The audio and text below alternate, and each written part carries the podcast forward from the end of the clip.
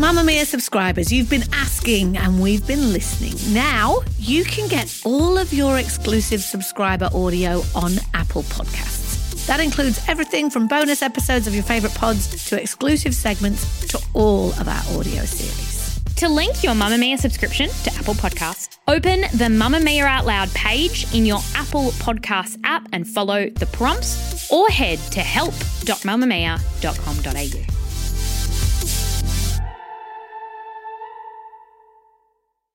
You're listening to a Mamamia podcast.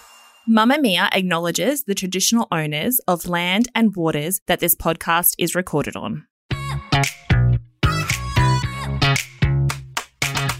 From Mamamia, welcome to The Spill, your daily pop culture fix. I'm Chelsea McLaughlin. And I'm Laura Brodnik coming to you live once again from under a blanket in Queensland. It does look like you are in an igloo. I know, I wish I was in an igloo. It's so hot because you have to turn all the fans and lights off. It's fine. Well, luckily, today on the show, we are talking about something that I could talk about for hours. I know. Just on my own, because we are once again talking about Married at First Sight. So it is officially finished. The reunion finale ended last night. We're going to talk through some of the biggest bombshells and some of the biggest disappointments as well.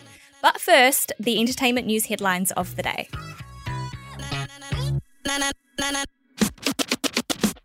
I have news. What's the hot gossip? I want more headlines.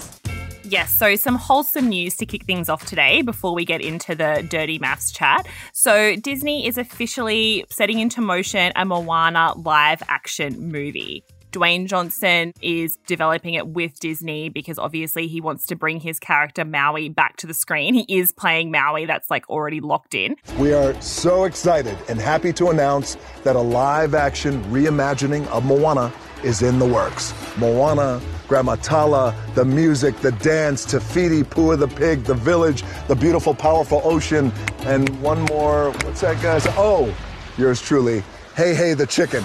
Kidding. Heihei's gonna be in it, but of course Maui will be in it too. So obviously Auli'i Cravalho is not coming back to reprise Moana. She obviously voiced the character in the movie. She's a bit older now. She's off doing like wonderful things, but I'm sure they'll find someone else. But they've got the original writer from the animated movie to come and write the live action. It's still many years away. Like they've only announced that it's going into production. By the time they actually write the movie, film it, and put it out in cinemas, I think you're looking at a good three years minimum, probably longer. So there's no director attached to be part of the project yet, but we will keep you updated about a live action Moana. And another day, another euphoria drama. Well, this one seems to be squashing the drama, this particular story, but we'll get into whether or not that's true. So, Barbie Ferreira, the actress who starred on the first few seasons of Euphoria, huge HBO show, she played Kat Hernandez, was an absolute fan favorite. And then leading into season three, there was a lot of drama around her character, the idea that the creator of the show, Sam Levinson, had treated her badly, like allegedly behind the scenes that it was a toxic work environment. Those stories all bubbled up. She noticeably had a lot less to do, the character of Kat in season two as opposed to season one. There were reports that she walked off set, she didn't attend the premiere or red carpet for season two, and then it was announced that she was officially leaving the show. So this is the first time that Barbie's really talked about what's happened in depth. So she went on the Armchair Expert podcast with Dax Shepard and Monica Padman. I kind of get the feeling she was maybe wanted to say more, or maybe she just didn't want to talk about it at all. So she was going around in circles. But she did say of what happened with the show that she got sucked into the drama that she never asked to be involved in. And she basically said to fans, don't believe everything you read. And then she said, I actually didn't walk off set because that was a report at the time. She said, I did sprain my ankle once and had to go get an x ray. Maybe that's what they mean. But she said that on her decision to leave, it was a mutual decision and she just felt her storyline had come to a natural end. Chelsea, I know that you watch Euphoria, you've been across this whole drama. What do you think of this? Do you think she's backtracking now, or do you think maybe this is actually what happened and that whole storyline just blew up too much? I think it might be somewhere in the middle, but I found the way that she spoke about this quite interesting because it was almost like she was trying to sidestep or maybe just tiptoe around the actual, you know, this is what happened or this is how I feel about it. It was very tame, I want to say. I also think it's interesting that this is happening now just ahead of The Idol being released, which is the next big Sam Levinson Oh, show. And I feel like is going to be a time where, you know, we're already seeing it where he might get a little bit of bad press for his sets. So I found that really interesting. I would have liked her to just be a little bit more concrete in her answers, I think. Maybe if she was just like, I didn't like that he didn't know how to write Kat. Because he is writing the show. And the reason that Zendaya's character is so strong is because it's basically Sam's own experience. And so the main criticism of Euphoria is that the other characters, he's just not invested in them. And he is kind of the sole writer here. And it's like, well, dude, you need to have other voices. And I think that's where the main criticism around Kat's storyline in particular is, is like he's just not invested in her. Why couldn't he bring someone in who is invested in her? Because at the end of the day, like Kat is a really interesting character and a really important storyline to include. So I just would have liked her to be a little bit harder, I think. Yeah. But also, you know, if that's not her experience, that's not her experience. Yeah, it's a weird thing because obviously these reports really bubbled up at the time and she didn't go to the premiere, but you know, there's any reason that could have happened. But it does to me like it doesn't quite track with the silence at the time and now her acting like it was this strange thing that happened that she was aware of, but also didn't want to lead into. Like it's a very, obviously a very complicated situation. That's the thing because if she comes out and says anything negative about him, then her whole career, the press that she's doing for this new movie that she's in, that's all going to be about Sam Levinson, how he treated her. And so it is a very smart move on her behalf to try and just squash that and move on if it actually did happen. But what I thought was really interesting is what you're kind of saying of her talking about Sam Levinson only writing for one character, although he certainly feels okay about writing a lot of scenes for Sydney Sweeney where she takes her top mm-hmm. off.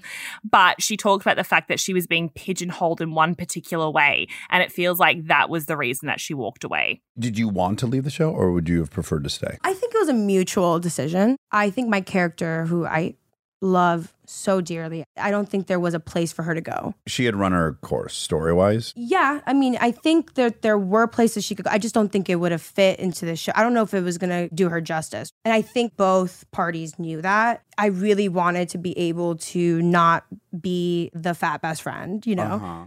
I really feel that is so telling. Not telling that there was some sort of friction between her and Sam, but obviously he had disregarded that character, which is such a shame because there really is no size diversity on TV at the moment or in movies, especially in kind of these like younger teen shows where I feel like it's so prevalent and so important. And we keep seeing these new casts be announced for shows and they're diverse in so many other ways, which is obviously so important and so needed. But not having size diversity, I think, gets swept under the carpet. And so when you have Barbie Ferreira being the only character on a teen show who wasn't that very conventional straight size look, there was a chance to kind of do something completely revolutionary. And revolutionary wouldn't have been her worrying about her body, which I think is where Sam wanted to take it because he couldn't imagine a world where a teenage girl who is not straight size wouldn't focus and that wouldn't be her entire personality. Whereas he could have just had this really cool character, which they had at the outset of Kat just being this kind of like powerhouse, interesting character who just happened to be in a non straight size body. And that would have been revolutionary. So I feel like what she wants to say is that he kind of took that away from her and whether or not they had a fight is not important. It's the fact that that got removed from our TV screens at all that seems to be the issue and seems why she walked away. Yeah, it was interesting in the way that she worded that, that it seemed like they both kind of had that understanding, but she was not in a position where she could actually engage with him in that way and actually say, look, we could make her storyline about this. She says it wouldn't have fit into the show, and that I think is pretty telling. Yeah, exactly. I didn't mean to sound the beginning of the podcast that I was sort of calling her out for not like taking down Sam Levinson. That's just not her job and way more trouble than it's worth at the end of the day. But I think reading between the lines, it's clear to see what's happened. But we'll link the full podcast interview with her in the show notes because she does go into a lot of her backstory and how she felt on the show. So if you're a fan of Barbie Ferreira, it's well worth a listen. Move by Mamamia is the exercise app for anybody, anywhere. And in case you missed it, we dropped a brand new stretching collection that can be used to improve mobility and bookend your favourite sweat sessions. Mamamia subscribers get unlimited access to Move, and we drop new workouts every single week. If you're on the hunt for movement that makes you feel good, head to move.mamamia.com.au and use the code MOVE10 to get $10 off a yearly subscription. Married at First Sight, season 10 is done. Properly done this time, not just like final vows or Oh. final commitment ceremony or final dinner party, like actual final, final. And I feel like it's been a very long time coming. Well, I'll believe it when I see it because it feels like this show's never going to end. Honestly, I almost expected at the end of yesterday's episode for there to be a trailer that was like next week, and I would have just had to have died. But anyway, we have made it, and unsurprisingly, it hasn't been a very successful season in terms of love. There are two couples who are still together. So the reunion was filmed in December, so that was obviously sort of three, four months ago. A lot has happened in between that time, but the two couples that ended up together at the end, Melinda and Layton and Tahnee and Ollie, are still together, we believe, at this point. So, you know, claps to the experts. You, you did it. A little bit at least. A little bit, like a two out of 12 situation. So, look, I don't know if they deserve kudos for that. But anyway, the main sort of talking points to come off the back of the actual final is the choice of who actually made it onto our screens, because that was really interesting. So, we're going to run through sort of some of the biggest talking points out of the final episode. So yes, there was 12 couples overall. Only 5 actually made it into the final episode. Everyone else was there to look pretty and make shocked faces. So four of the 5 couples who made it to final vows ended up in the finale couch, plus Sandy and Dan who left a couple of weeks ago and Jesse and Claire who left a little later and were sort of a fan favorite. They were very much a roller coaster ride and sort of a centerpiece of quite a lot of the drama.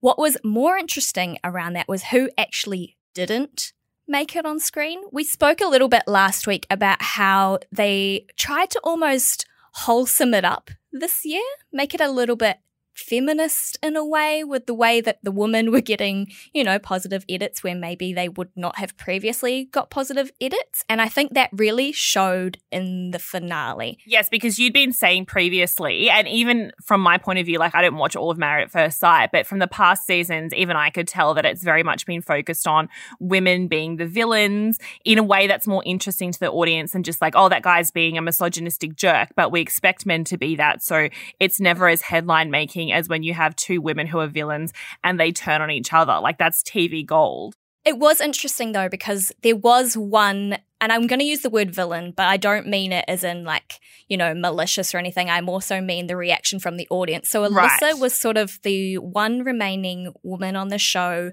who was controversial because basically she just kind of had a dreamboat husband. Like I called him a MAFS unicorn throughout my recaps because he just seemed, and it might have been editing, but he just seemed perfect in the way he communicated and like emotionally mature, blah blah blah, just like box ticking in a way that you do not expect from men on Married at First Sight.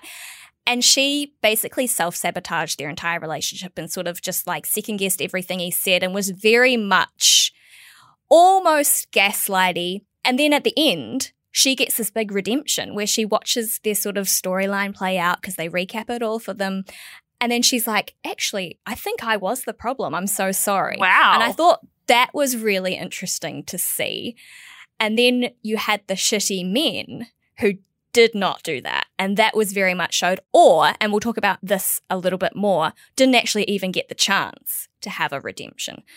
So the main issue people are having is with who didn't make it onto Married at First Sight. I'm sure Laura, you you don't watch it, but you're across it, so you will have heard the names Harrison and Bronte, right? Yes. But just for anyone else who doesn't watch, who are these kids? Okay, so Harrison is the worst person I don't know. Those two were kind of the centerpiece of the entire drama of the season, minus sort of, you know, uh, issues within individual couples. Those two were the people that were causing drama as the entire group. And that is kind of why people tune in on this, right? So Harrison really orchestrated pretty much all of the drama of the season. He was dropping bombs on other people's relationships. He was, you know, at all the dinner parties sitting back smirking as he kind of pulled strings and he was just the worst. And I think most people will have tuned into yesterday's episode expecting Harrison to get his comeuppance. I think they would have expected him to sit down on the couch and the experts who have not actually held him accountable for anything throughout nine weeks. He's been able to get away with all of this without them actually really saying anything. They've kind of just been like, we don't believe you. You're a bit of a dick. I mean, these people are supposedly psychologists, and this guy is displaying incredibly harmful behaviors. And you would expect, maybe, them to call him out on that. And I think everyone was really, really excited to see that happen. And he did not even make it onto the couch. That is so wild because like it's a show about, you know, love, but not really, but mostly about betrayal. But it feels like the finale was one last married at first sight betrayal to the audience by kind yes. of leading them into this idea that you'd watch this person do all this horrible shit over the season and that we're going to get at least held to an account because also that makes good TV. Like I'm not expecting MAFS mm-hmm. to do the moral thing here, but someone really rinsing this dude that Australia collectively dislikes and has seen all this terrible stuff he's done unfold holding him to account, not like a public swing him up or anything like that, although, you know, I feel like MAFS does lean into that, would have been really good TV. So it feels also like a missed opportunity at the last fence to not do that. Oh, 100% agree. Although, look, the experts are technically experts and psychologists, but I think at the end of the day, they are beholden to production. This is a reality TV job. And so perhaps they weren't able to hold him to account in a way yeah. that you know you would expect a psychologist to do.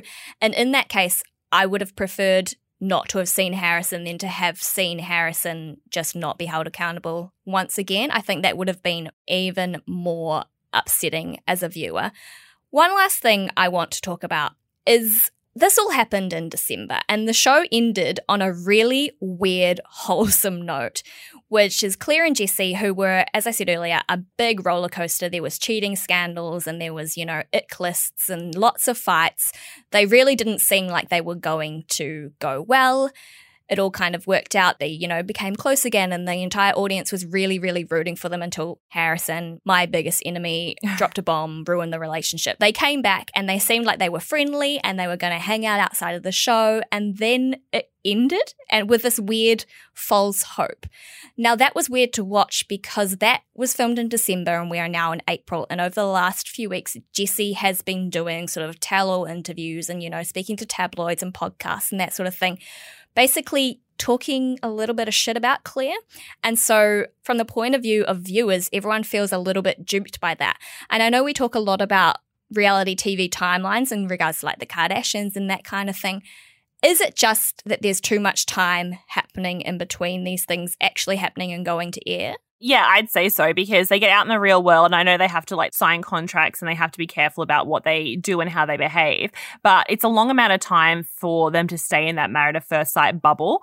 And I think it sort of pulls you out of the narrative, if you will, of mm-hmm. watching the show and knowing that like it's happened such a long time ago. Whereas with the Kardashians, it's like you're getting like a little peek behind the scenes and you kind of don't expect there to be any new information. Like you wouldn't expect to be watching Kardashians and have a new person introduced or a new romance start because we know we're watching in the past. But with this show, it does feel like you're in real time with it a bit more. So yeah, it probably has taken away from the finale a little bit.